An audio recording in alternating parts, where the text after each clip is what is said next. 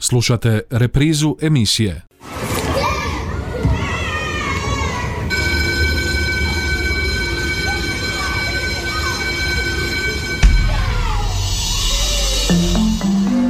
Život škole Školske teme, dileme, zanimljivosti, događanja, problemi, savjeti i talentirani učenici, lektira. Zovem se Katarina Mamušić. Idem u Donji Tevanku, to osnovne škole Matija Gubec.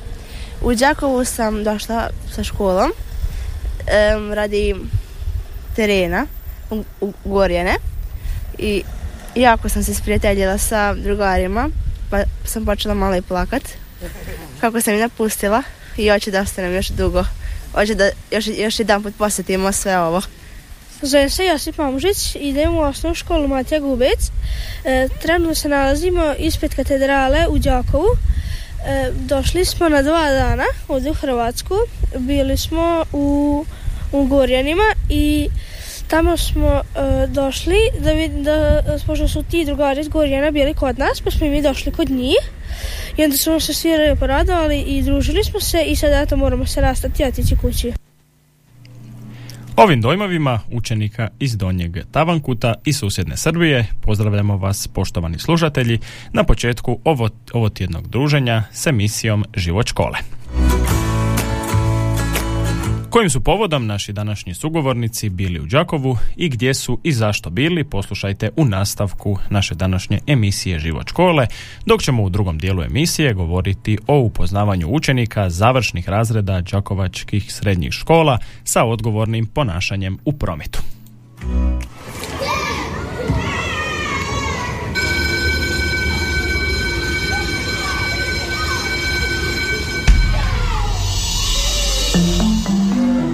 Život škole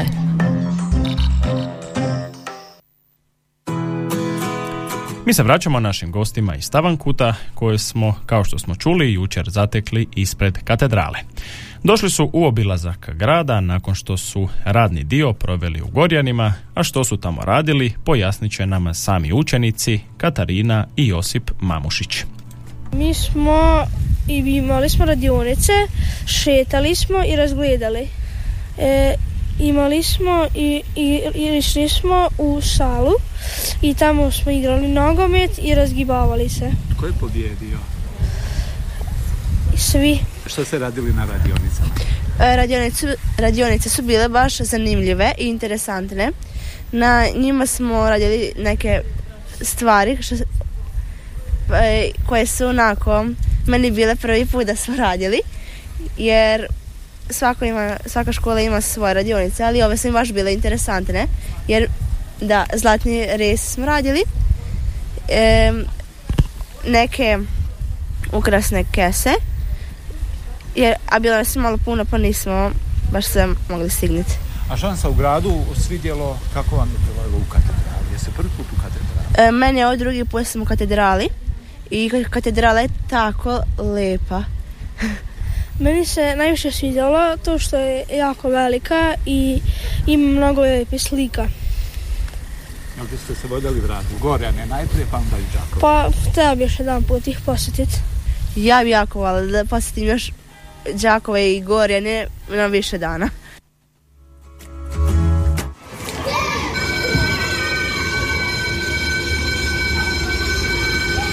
Život škole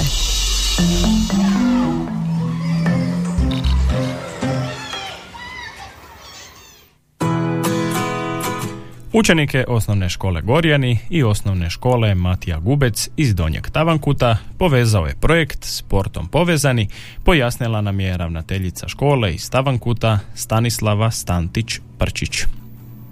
Ovo je projekt sportom povezani finale, kako bi rekli, jer škola Gorjani i mi iz Tavankuta, naša škola smo uspjeli kroz ovaj projekt ostvariti malo kvalitetniju nastavu tjelesnog odgoja. Gorjani kroz svoju dvoranu koja je sada mnogo ljepša, a mi smo obnovili rukometni teren koji smo iskoristili kada su nam bili gosti za štafetne igre na starinski tradicionalni originalni način, a Gorjani su nam prikazali e, čuvene igre graničara, nogometa, e, malo ljelje, malo plesa, malo tamburice, svega onoga što, što je bogatstvo i što nas čini onako plemenitijim ljudima. Ni ravnateljica škole iz Tavankuta nije krila svoje dojmove. A, moji dojmovi su onako puno srce i otvorena duša. Je li jedna srdačnost, jedna toplina, ono kao da si iz Tavankuta došao opet u Tavankut na neki način.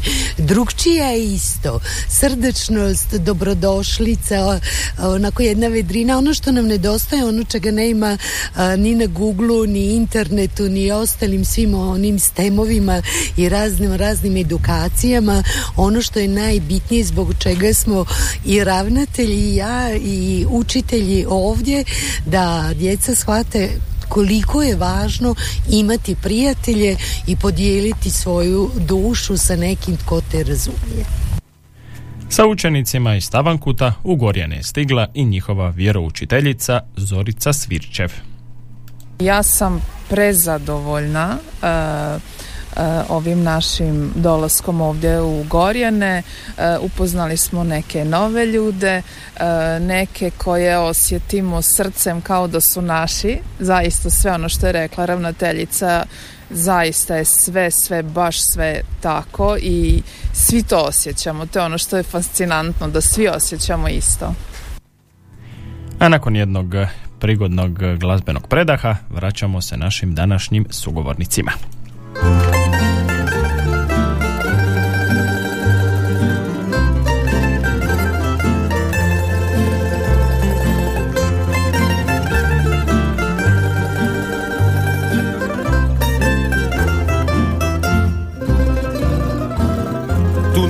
Teče niz panonske ravni i obale liže na dvi strane Punjevci i šokci, to je drvo, jedno drvo, a dvi lipe grane. Punjevci i šokci, to je stablo, jedno stablo, dvi najlipše grane. Sagradit ću kolibu na čamcu i pustiti Dunavom nek plovi, a ja ću ležat s rukom ispod glave i gledati di prolaze snovi a ja ću ležat s rukom ispod glave i gledati di prolaze snovi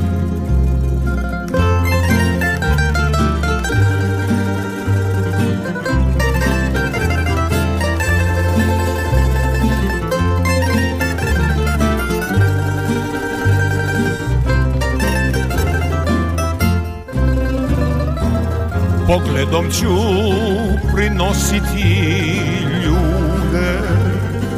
Kao kompom u stara vrimena. Neka sremci u baranju dođu Pa da vide šta su dobra vina. Neka sremci u baranju pa da vide šta su dobra vina. Bačko moja čuvaj običaje Ne daj da ti uzburkaju more. Slavonijo pitoma i tija Najlipše su uvijek tvoje zore Slavonijo, pitoma i tija Najlipše su. Uvijek tvoje zore Dunav teče niz panonske ravni. I obale liže na dvi strane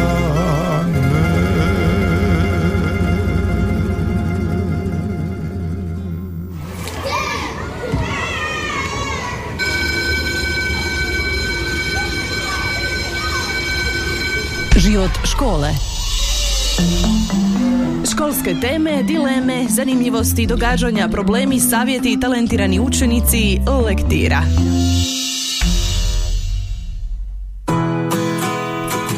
Nakon zvonka Bogdana, nakon glazbenog predaha vraćamo se poštovani slušatelji našim gostima iz osnovne škole Matija Gubec iz Tavankuta u susjednoj Vojvodini, odnosno Srbiji, koji su boravili u Gorjanima kao gosti učenika i nastavnika osnovne škole Gorjani. Poslušajmo što su još rekli o tome kako ovakva suradnja utječe na širenje znanja učenika. Slušamo vjeroučiteljicu Zoricu, Zoricu Svirčev i ravnateljicu škole Stanislavu Stantić-Prčić. Utiče zato što jednostavno kao da se dopunjujemo. Kao da se dopunjujemo, ideje se rađaju, znači kreativnost je na dijelu, znači mozgići, mozgovi rade i, i, i jednostavno ona um, onaj dojam, dojam radosti i punine i zajedništva je onako zaista ovaj, prisutan i, i jednostavno samo se rađaju nove ideje šta bi mogli, kako bi mogli i samo da budemo zajedno. Što nakon ovog projekta? Na, pa dalje projekt jer ipak nam treba nešto malo novčića a, da možemo bez novaca ne bi se moralo zvati projekti. A ovako puni ideja a, i mi i Gorjani želimo ovu suradnju nastaviti i dalje razvijati i njegovati ovo što smo posijeli. Gorjanci imaju prilike upoznati se sa životom Hrvata u Vojvodini. Hrvati iz Vojvodine mogu upoznati kako se živi u matičnoj zemlji to je ono nešto što zapravo se ne sreće svaki dan u, kroz nastavni proces. Jeste, jeste, ali ono što je nama bilo svima interesantno, toliko smo pa da kažem skoro sve isti.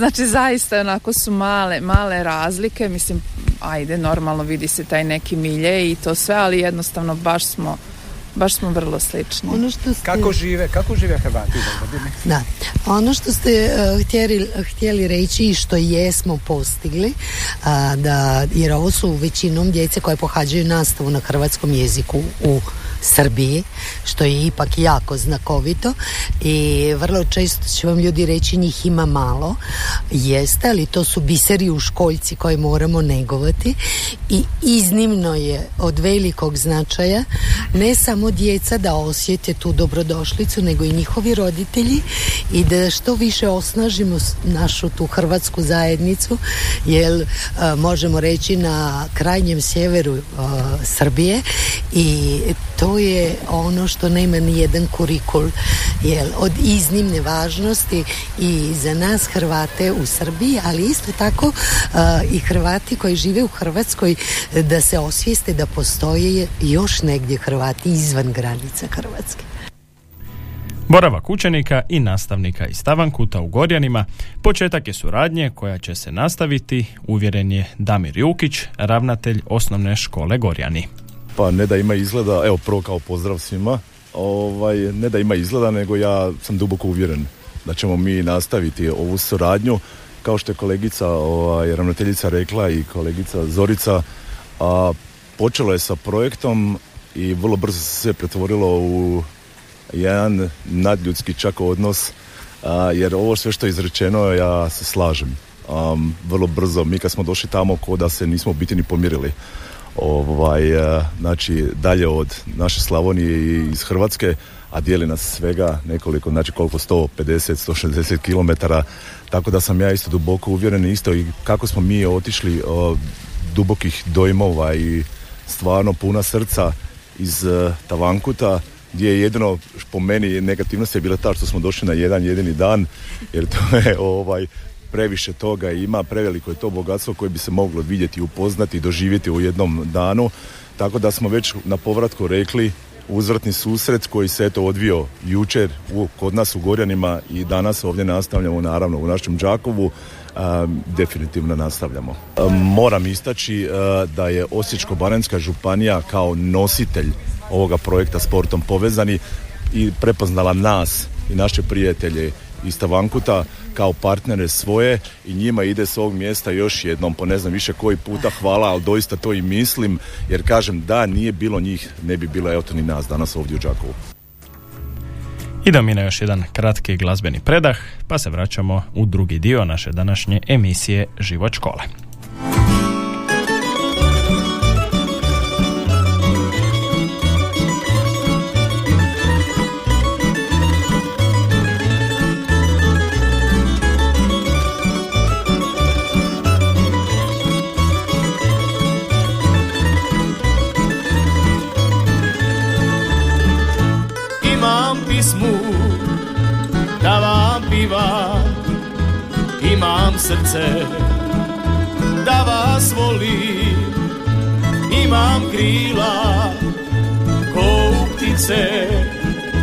Da poletim iz ravnice Sin sam zlatni, žitni polja, rodni njiva, šuma hrasta, voli majku, oca svoga i bojim se samo Boga. Sin sam zlatni, žitní polia, rodný níva, šúma krásna, boli majku, otca svoj.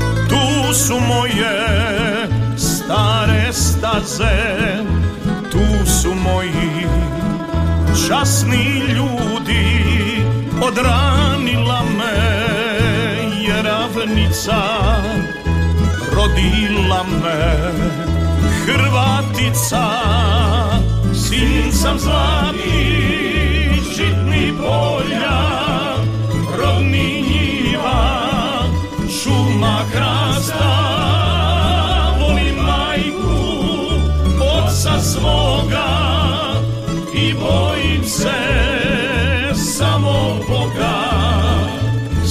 sam zlatni, žitni polja Rodni njiva, šuma hrasta. Volim majku, oca svoga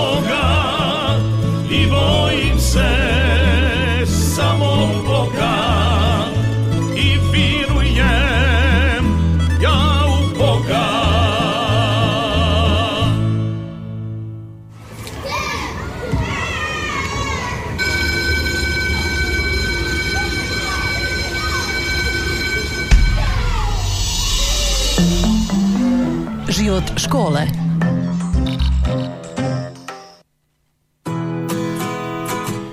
U prvom dijelu današnje emisije Život škole upoznali smo vas, poštovani slušatelji, sa suradnjom osnovne škole Matija Gubec iz Stavankuta i osnovne škole Gorjani, a u nastavku današnje emisije Život škole govorimo o nastojanjima da se srednjoškolcima što više približi problematika odgovornog ponašanja u prometu.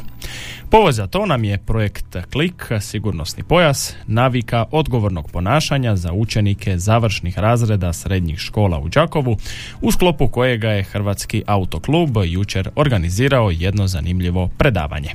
O tome smo razgovarali sa Krešimirom Vidukom, voditeljem ureda sigurnosti cestovnog prometa.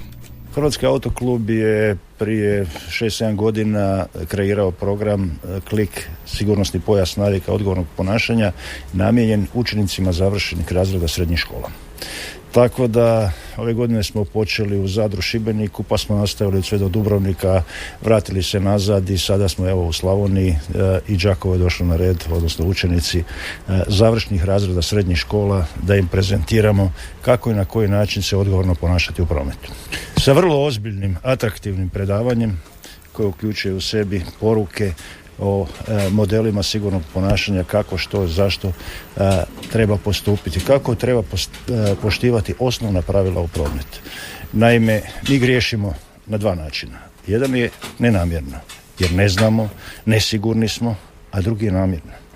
E, tu je kvaka, znači, taj problem namjernog, gre, namjernih grešaka pokušavamo svim tim mladim ljudima koji će danas sutra sjesti za volan, poslati poruku kako se treba odgovorno ponašati.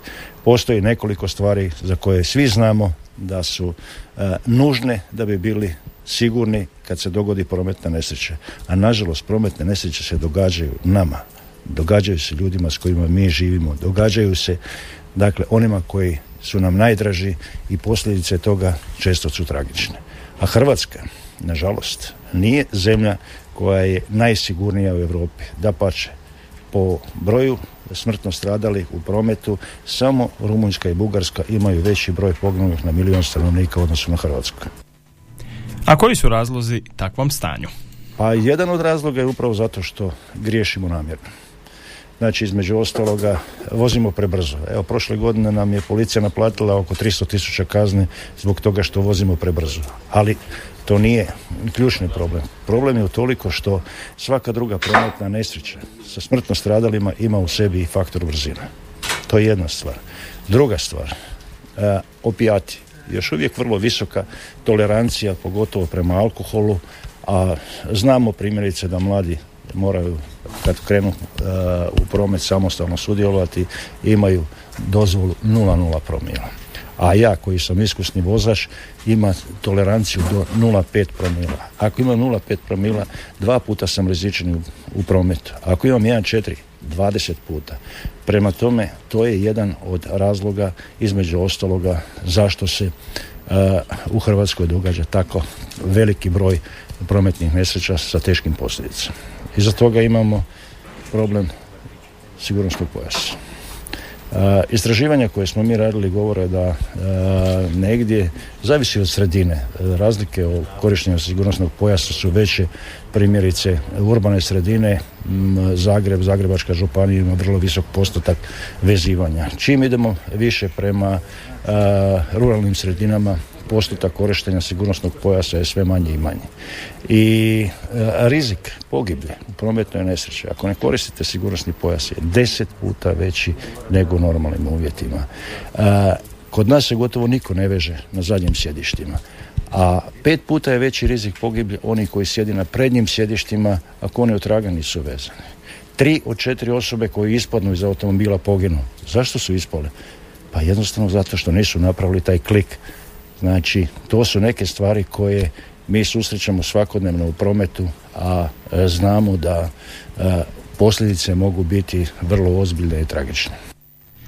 Nedavne izmjene zakona o sigurnosti u prometu i veće kazne nisu dovele do bitnije promjene ponašanja sudionika u prometu, pa se nameće pitanje edukacije od najranije dobi. Drastične kazne E, ja ću vam dati usporedbu. E, šta to znači drastična kazna? U Hrvatskoj su Turci vozili e, rade inače u Švicarskoj 252 km na sat, zaustavio ih je presretač, platili su kaznu 3000 kuna, uzeli su međunarodnu vozačku dozvolu i otišli su dalje.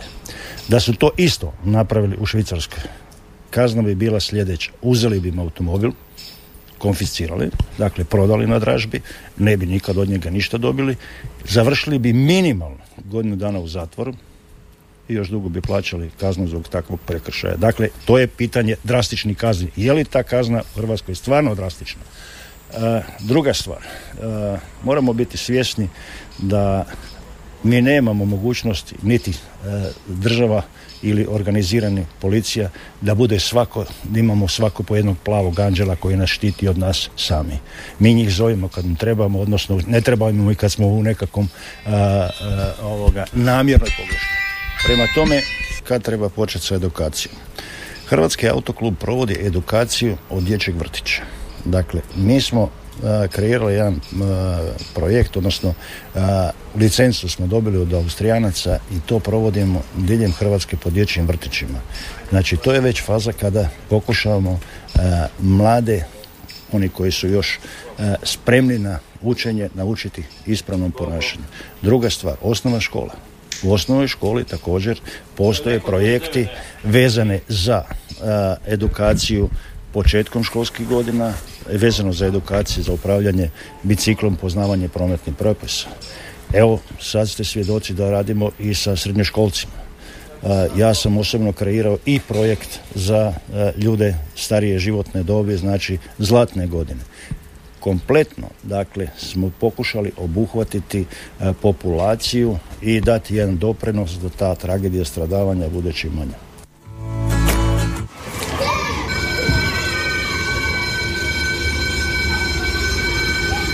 Život škole.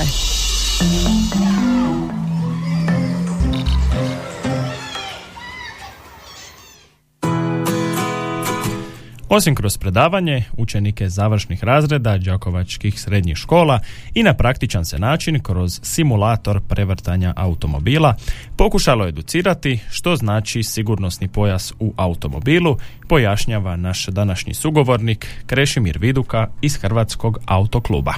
Hrvatski autoklub e, ima na raspolaganju dva simulatora. Jedan je simulator sudara koji nažalost nije danas ovdje, a ovo je simulator prevrtanja.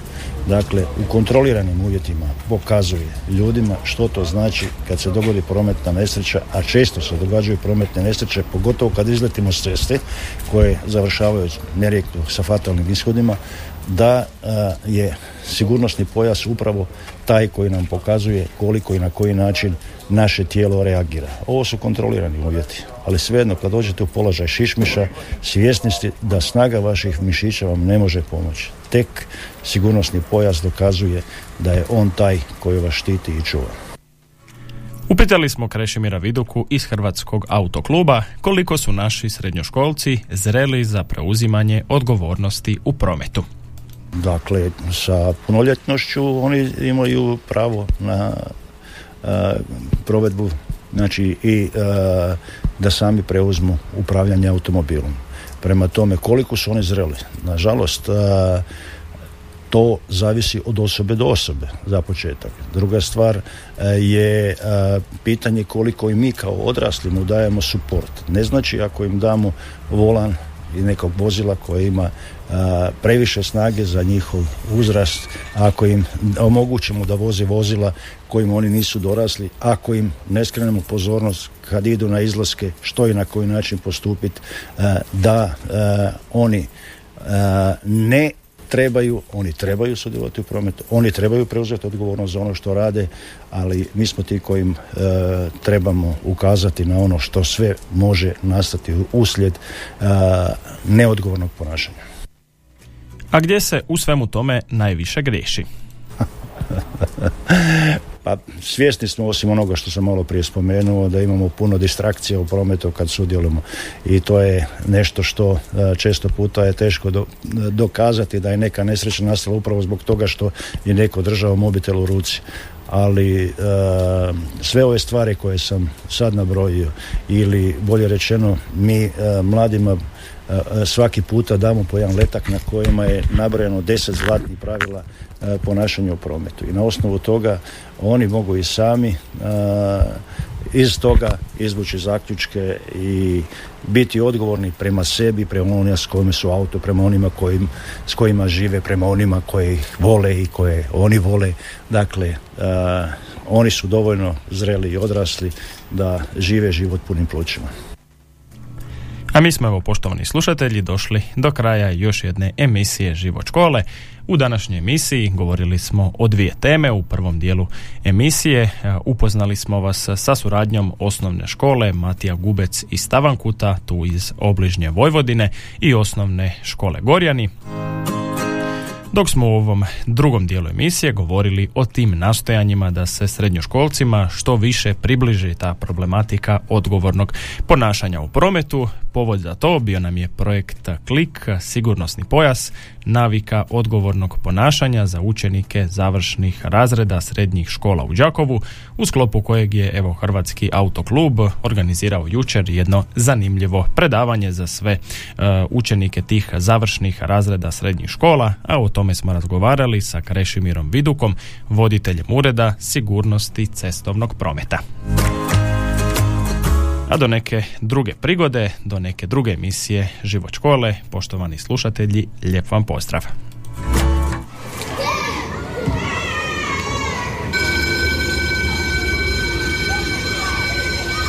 Slušali ste emisiju Život škole.